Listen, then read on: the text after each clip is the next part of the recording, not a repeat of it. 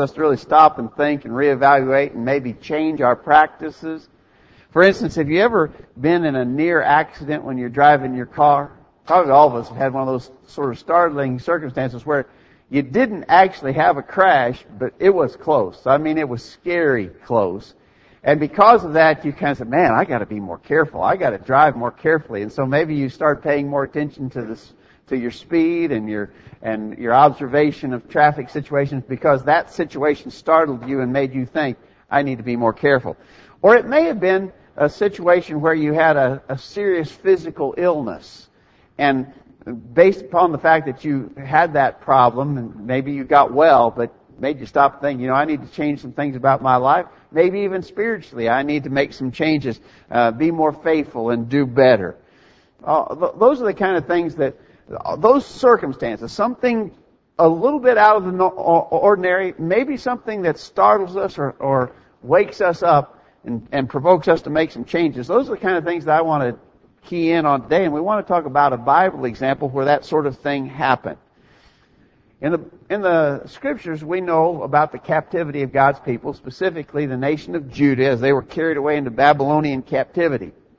After some time, God, by prophetic promise, allowed them to return uh, to Judah and to Jerusalem. The first group of exiles that came back were led by a man named Zerubbabel. They had a lot of hardships. It was difficult. It took them 16 years to accomplish the rebuilding of, of the temple in Jerusalem. And it was not nearly as magnificent as the one that had been there before. But after 16 years, they rebuilt the temple in Jerusalem. After that, a priest by the name of Ezra came, led another group of exiles back, and under Ezra's leadership, there was more emphasis put upon spiritual things and being the kind of people spiritually that God wanted them to be. Ninety years after the first group of exiles returned, a man named Nehemiah led another group back.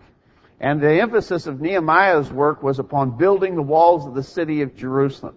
Although the people had been back for decades, and although they had reconstructed a temple, and although they were worshiping somewhat and had had that worship renewed under Ezra, the walls of the t- city of Jerusalem were still just in ruins, and the city was still basically a ruins, and it was it was a pretty sad situation.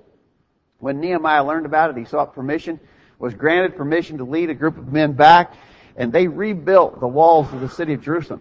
In chapter 6 of Nehemiah, verse 15, it says they built the walls in 52 days. Just a couple of weeks ago, we had a lesson about them. They had a mind to work. Do you remember under Nehemiah's leadership, the people had a mind to work, and they were able to accomplish great things. Well, as a result of that, that was one of those sort of startling situations. That was one of one of those kind of circumstances that made them sort of sit up and take notice and say, "Man, there's something amazing here." And it, it probably should affect us. We, we ought to think differently. We ought to do differently. And that, that accomplishment prompted them to stop and think. And that's the text that was read to us earlier by Jacob in Nehemiah chapter 8. I want to emphasize that text to us today. If you'll turn your Bibles to Nehemiah chapter 8. I'm not going to read those hard names that Jacob read. Jacob, I told you I'd get even with you for what you did. And, and, and I got even by making you read those names. Uh, I'm not going to read those names. But in Nehemiah chapter 8, let's look again real quickly. Nehemiah chapter 8 verse 1. And all the people gathered themselves together as one man into the street that was before the water gate, and they spake unto Ezra the scribe to bring the book of the law of Moses, which the Lord had commanded to Israel. And Ezra the priest brought the law before the congregation, both of men and women, and all that could hear with understanding upon the first day of the seventh month. And he read therein before the street that was before the water gate from the morning until midday, before the men and women and those that could understand, and the ears of the people were attentive to the book of the law. Skip down to verse 5. And Ezra opened the book in the sight of all the people, for he was above all the people. And when he opened it, all the people stood up. And Ezra blessed the Lord, the great God, and all the people answered, Amen, Amen, with lifting up their hands. And they bowed their heads and worshiped the Lord with their faces to the ground. Verse 7 at the end says, These men caused the people to understand the law, and the people stood in their place, and they read in the book of the law distinctly and gave the sense and caused them to understand the reading. And so, the circumstance of this amazing accomplishment, rebuilding the walls of the city of Jerusalem, prompted the people to say, let's stop and think about things in general. Let's make sure we're doing everything the way that it ought to be. It was, it was really a great situation. We want to see what lessons that we could learn from that. The lesson we're going to call a preacher, a pulpit, and the people. Ezra was the preacher. He was standing on a pulpit of wood. By the way, you know, you wonder why we ever have preachers standing on pulpits? Uh, here's actually a biblical precedent for that. He was standing on a pulpit above the people so he could effectively speak to the crowd of people. But the real emphasis of this text is upon the people themselves and the attitude that they had on this special occasion. That's what we want to talk about this morning. Thanks for being here.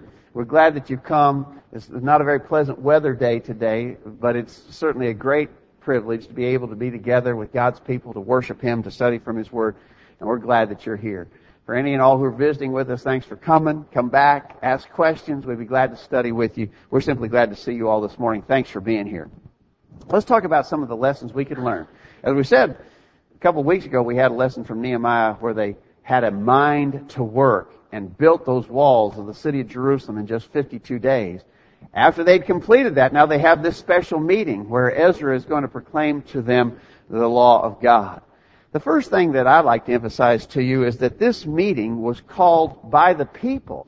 It wasn't called by Ezra. It wasn't called by Nehemiah. It wasn't the priests who had called this meeting. It wasn't the city fathers who had called the meeting. The people themselves requested this meeting. Notice there in chapter 8 verse 1, all the people gathered themselves together as one man into the street that was before the water gate, and they spake to Ezra the scribe to bring the book of the law of Moses which the Lord had commanded to Israel. This meeting took place at the water gate. If you were to look at a map of the city of Jerusalem, the water gate is in the southeast corner of the city of Jerusalem.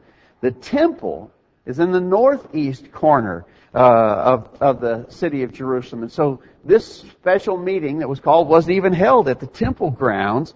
And it wasn't the, the leadership who called the meeting. Notice they called, the people gathered themselves. They spake to Ezra and said, bring us the law of God. I think that's interesting that it was at their request. It turned out to be a, a, protracted meeting. It ended some days later in the observance of the Feast of the Tabernacles. And verse 17 tells us that that feast hadn't been observed since way back, centuries before, when uh, under the leadership of Joshua they had observed the Feast of the Tabernacle. And so it's been a long time they hadn't kept that feast. This meeting that they called ended in the observance of the Feast of the Tabernacles. But the key thing is they wanted it. It was at their request. It was their desire. You know, we should be a kind of people who want to know the Word of God. We have a great interest in joining together to study, to assemble, to worship. I'm, I'm concerned when we find that there are some Christians who don't have that desire themselves. That they have to constantly be prodded and, and pushed and encouraged and, and constantly sort of herded up to make sure that they will come to assemble, to worship, to study. Uh, that's a concerning thing. You know, for all of us who are the people of God, it ought to be our desire to come together with others to study from His Word. We shouldn't have to be constantly provoked and, and sort of urged on, begged and pleaded with in order to assemble to study God's Word. It should be our desire. I remember when our kids were young, and I imagine most of you who parents had the same sort of circumstance. Maybe it was a nice day, nice summer day, the kids outside playing.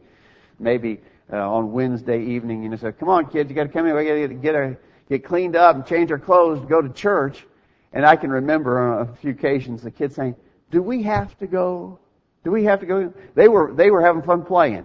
Just like to stay outside and keep playing with their friends in the neighborhood. Do we have to go? Of course, what we always tried to answer, well, we, well, we want to go. It's our privilege to go. You know, we try to instill that in our kids. I want to tell you, there's some adults apparently who still have the opinion that we have to go. You know, do I have to go to church? Do I have to go to church on Sunday night? Do I have to go to church on Wednesday night? Do I have to? Well, as long as we have the opinion that we are doing it out of obligation, sort of dreaded obligation even, we're not going to be very effective in being consistent with our attendance. In this case, the people called the meeting. They were the ones who wanted it. And we can certainly admire them for that, and we need to imitate them in that. When the meeting began, there are several things to observe about the meeting itself. First of all, the people were not in a big hurry to wind this thing up. I think this is a, another sign of their good attitude. Notice there in verses 2 and 3, Ezra the priest brought the law before the congregation, both of men and women, all that could hear with understanding, upon the first day of the seventh month.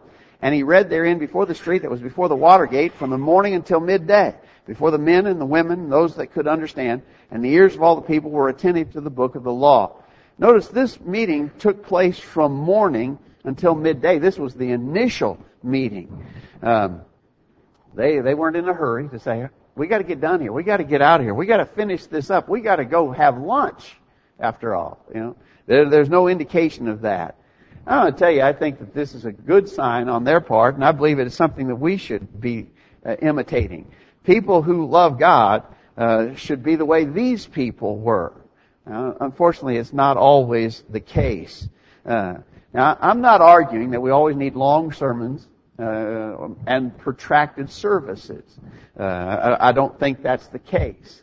But I do think that if a, a service goes over a little longer than usual, it shouldn't be completely disconcerting to us. We shouldn't be just absolutely upset if the preacher preaches a little longer than usual and the service lasts a little longer than normal that shouldn't be the case. Years ago, in a place where we were, there were uh, some folks who wanted to make sure we got out on time. Uh, at, at, that particular congregation, we didn't start the worship service till 11 o'clock in the morning. So it didn't start until 11. But there were some members of that congregation who were determined that if, if the, the whole thing wasn't come over by 12 o'clock, it was a disaster, you know. Uh, so we, we, we, we started at 11, but they were determined we had to be out the door by 12 o'clock. Well, sometimes you just can't get that job done. So what was suggested was, how about we start at 1030? We'll start the assembly at 1030 and then almost certainly we'll be done by 12 o'clock. You know what was sad? The people who were so certain that we had to be done by 12 were, were also against starting at 1030. They didn't want to start any earlier. They just want to be sure to be done on time. Well, what, what did that convey? Well, what did you get from that? Well, you get the idea that these people just want to spend a minimum amount of time, just just as no more than you have to, you know, just a certain block of time, no more, no less. You don't see that uh, in these people in the days of Nehemiah. They were not in a hurry, and I think that conveys a good attitude on the part. I think it's the kind of attitude that we ought to have in regards to our coming together, our assemblies and our worship and so forth. We don't need to be in such a hurry. What we're doing here is important. We shouldn't just have a mind to rush through it. Another thing about these people is that they were attentive to the message that was being preached. They, they were really interested in that set of verses, verses 2 and 3 that we just read. Did you notice the ears of all the people were attentive unto the book of the law? They were paying attention. They were really interested. They weren't just going through the motions. They weren't just filling a spot. They were really interested in what was being said. I think it's also interesting in verse 7 it says the people stood in their place. They stayed put. They listened. They paid attention to what was being done might relate that to our assemblies today. You know, in, in, our assemblies today, we got we got a water fountain back there in the back, and we got some restrooms there in the back. And uh, I'm thankful we don't have a big problem with people going in and out and and uh, you know making their way to the water fountain and to the bathrooms. Uh, I th- sometimes people do, and, uh, and I'm sure that that's necessary. But I've been places where there's almost a constant parade, especially of the young people running back to the back. And, getting a drink of water and going to the restrooms and so forth. Uh, that wasn't the case in this special meeting called by the people in the days of Nehemiah. They stayed in their place. You know, somebody said, well, they didn't have drinking fountains, of course. They couldn't leave the assembly to go out to the drink. Well, you know, from where they were, they're again looking at a map of the city of Jerusalem, from where they were, the brook Kidron wasn't just very far away, and they could have gone out there and, and, uh, you know, sort of killed some time because they were bored with what was happening at the preaching service. No, they did not do that. Uh, it reflected again upon their attitude. They wanted to learn. They were interested. They were attentive to the message that was being preached. And furthermore, in regards to these people, we know they were not in a hurry. They were attentive to what was being preached, and they had a reverent attitude as well. This was special. This was important, and this had to do with Jehovah God. Notice in verses 4 through 6, Ezra the scribe stood upon a pulpit of wood which they had made for the purpose. By the way, there's the preacher in the pulpit, right? And we talked a minute ago about the idea of a, the preacher standing above the audience for an effective uh, ability to address all who were assembled. That's what he did. They specially constructed a pulpit of wood for the purpose. And Ezra opened the book in the sight of all the people, for he was above all the people. And when he opened it, all the people stood up. And Ezra blessed the Lord, the great God, and all the people answered, Amen, Amen, with lifting up their hands, and they bowed their heads and worshiped the Lord with the faces to the ground. Now, as you think about that, I, I, I think you would have to agree with me that there was a sure measure of respect, reverence being uh, demonstrated by the way the people acted in this assembly. I know I don't have to tell you this, but in our modern day, there's a lot of emphasis being placed upon casualness in worship, you know. People want it all to be casual, laid back, you know, uh, nothing special about it, so to speak. Well, this is special. What we're doing here is important, and we ought to have a, a reverent attitude toward what we're doing in this assembly. And reverence is represented in lots of ways, but uh, we need to not imagine that this should be done at a very casual, laid-back level. Uh, there, there should be a degree of respect and reverence for the importance of what we're doing here. These people demonstrated that. And I think that we can demonstrate that too, and we should. I, I hope all of us who are Christians understand that this is a special thing we're doing here, and we ought to have a degree of respect for the activity that we're engaged in. So the people had a reference. Just as a side note, I might mention verse 8. Uh, th- this would be a side note to preachers. Uh, all of us who preach the gospel from time to time need to imitate what Ezra and the others did. It says they read in the book of the law of God distinctly and they gave the sense and caused them to understand the reading. That's our job. When we teach and preach, we're supposed to do it distinctly, giving the sense, helping to understand. Though, uh, those who hear the message uh, are, are to be assisted in that way by those who present the message. Ezra and the others that day did a good job in that regard. I'm always reminded of the story of a fellow who went to a religious service and the preacher preached a lesson. Uh, the next day or so he was talking to his friend and his friend said, well, what did the preacher preach about? And the guy said, I don't know. He didn't say. You know, that's a sad commentary on a sermon. If you leave there not understanding, what was it about? What was the point? What was, what was the, what lesson was delivered? If you walk away from a, a, a, sermon or a Bible study and you don't comprehend and you've not been helped to understand the message, then there's something wrong with the one who's teaching and preaching. Ezra and the others here did a good job. But the people had a reverence for the occasion. They had certainly right attitudes, not in a hurry, attentive, really listening to what was being said and reverent toward the occasion that was happening. Well, we see then some of the results of this. It had a lasting effect upon them. First of all, the people upon hearing the message were tender hearted in regards to that. They were moved by the occasion and by the words that were spoken. Now, notice here in verse 9, it says, Ezra the priest, the scribe, and the Levites that taught the people said to all the people, This day is holy unto the Lord your God. Mourn not nor weep for all the people wept when they heard the words of the law. You see what's happening here? Uh, they came to understand some things that they had not been doing properly. They're going to change that and they're going to make corrections, but they understand that they had not been doing everything that they should have. And they, and they were emotional about it. They wept when they heard the words of the law. But I think we could observe that they did not let their emotions take the place of understanding. They understood, and then they were emotional about what they had learned. You know, some people sort of get that backwards. Some people get their emotions all worked up first. And then that makes it hard for them to understand the facts of the message that they should understand. These people were emotional. That's good. You know, sometimes I think we're not emotional enough. They were emotional about their worship to God. They wept at the hearing of the word. So they weren't unemotional, But as we've been studying this text, understanding came first and emotions resulted from that. That's the proper order. It's not to say we should be unemotional. We should be emotional in our service to God. But understanding comes first and then the emotion should follow.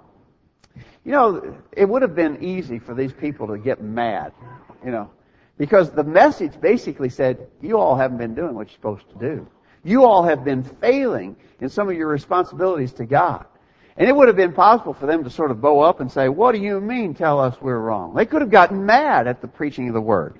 Uh, because this really, in a sense, we sometimes use the expression, it stepped on their toes. And so they could have been upset, but they were not. Uh, they wept. They had a tender heart when they heard the message that was being preached to them.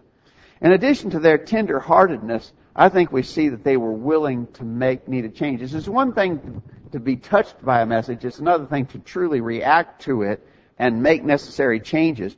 In verse 13 beginning, he says, on the second day, we said this was, this turned out to be a protracted meeting. It continued for several days.